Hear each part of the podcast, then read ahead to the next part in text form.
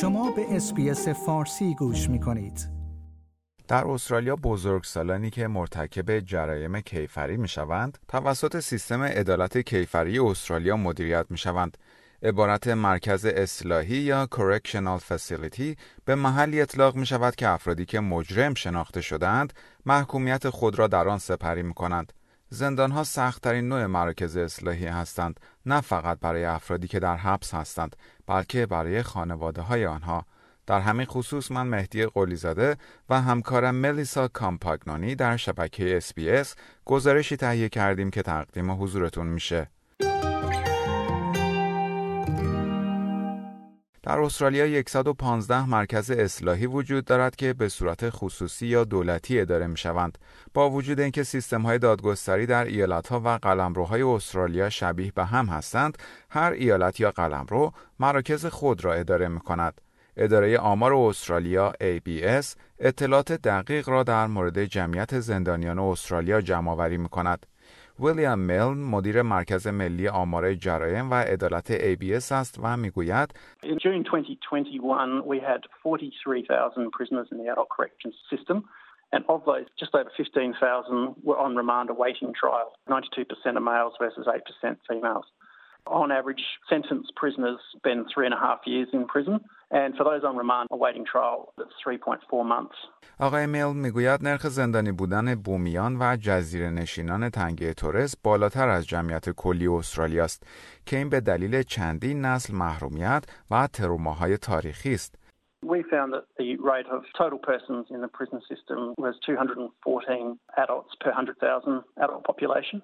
And if I just take the Aboriginal and Torres Strait Islander community, we're looking at two thousand four hundred twelve Aboriginal and Torres Strait Islander adults in the system per one hundred thousand Aboriginal persons. So it's about ten times the rate of the average population. زمانی که فردی بازداشت می شود، برای تعیین سطح امنیتی مورد نیاز مورد ارزیابی قرار می گیرد. اما اسمیت مدیر بازداشت در منطقه مترو وست در نیو ساوت ولز میگوید جدی‌ترین جرایم مانند تروریسم بالاترین طبقه بندی امنیتی را دریافت می‌کنند. We have a maximum, medium and minimum security centres. When someone gets first received into custody, we do uh, what's called a screening and a classification on the inmate. So what they're in custody for, whether they've been found guilty or whether they're still on remand, determines where they actually get housed and under what classification.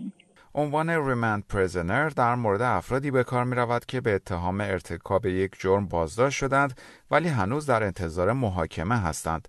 برخی از زندانیان محکومیت کامل دارند، یعنی تمام دوران محکومیت خود را در زندان می گذرانند. خانم اسمیت می گوید با این حال به بخش بزرگی از زندانیان تاریخ زودتر پیشنهاد می شود تا بتوانند از طریق آزادی مشروط زندان را ترک کنند. The parole allows supervision, so an inmate might have a shorter period of time where they go out into the community and they're closely supervised, where they may have to check in with the parole office, depending on what their needs are. It's a really good opportunity for inmates to have that support and for the community wellbeing to know that they are being monitored, and it allows that reintegration during that time. پس از بازداشت یک فرد می توان اطلاع پیدا کرد وی در کدام زندان است. برای این کار افراد می توانند با وزارت سرویس های اصلاحی در ایالت خود تماس بگیرند و ببینند عضو خانوادهشان در کدام زندان است. این اطلاعات به صورت آنلاین نیز در دسترس است. برای ملاقات با یک فرد در زندان باید از قبل از زندان تاییدیه بگیرید. هر مرکز شماره تلفن یا به اصطلاح خط ملاقات خود را دارد. You would call that correctional centre's visit line and make a booking with that inmate, assuming that there's no restrictions in regards to the visits. And that visits line would tell you when the visits are, what availability they have and what their requirements are, whether they have visits in the morning or on specific days and specific hours and what the dress requirements are and how to go about that. So it's a seamless process when they get here. نادیا یک داوطلب است که یکی از اعضای خانواده‌اش در زندان تحت بازداشت است. وی متوجه شد که اطلاعات اندکی برای کمک به وی برای فهمیدن سیستم عدالت کیفری استرالیا وجود دارد. وی یک وبسایت با عنوان بارز بیتوین راه اندازی کرده است تا به افرادی که عزیزانشان در زندان هستند کمک کند. نادیا میگوید احساس شرم، ننگ و انزوا در بین خانواده هایی که یکی از اعضایشان در زندان است رایج هستند. If you have someone in prison, find out what services there are in your area by going to double-u double-u double-u dot bars between dot org.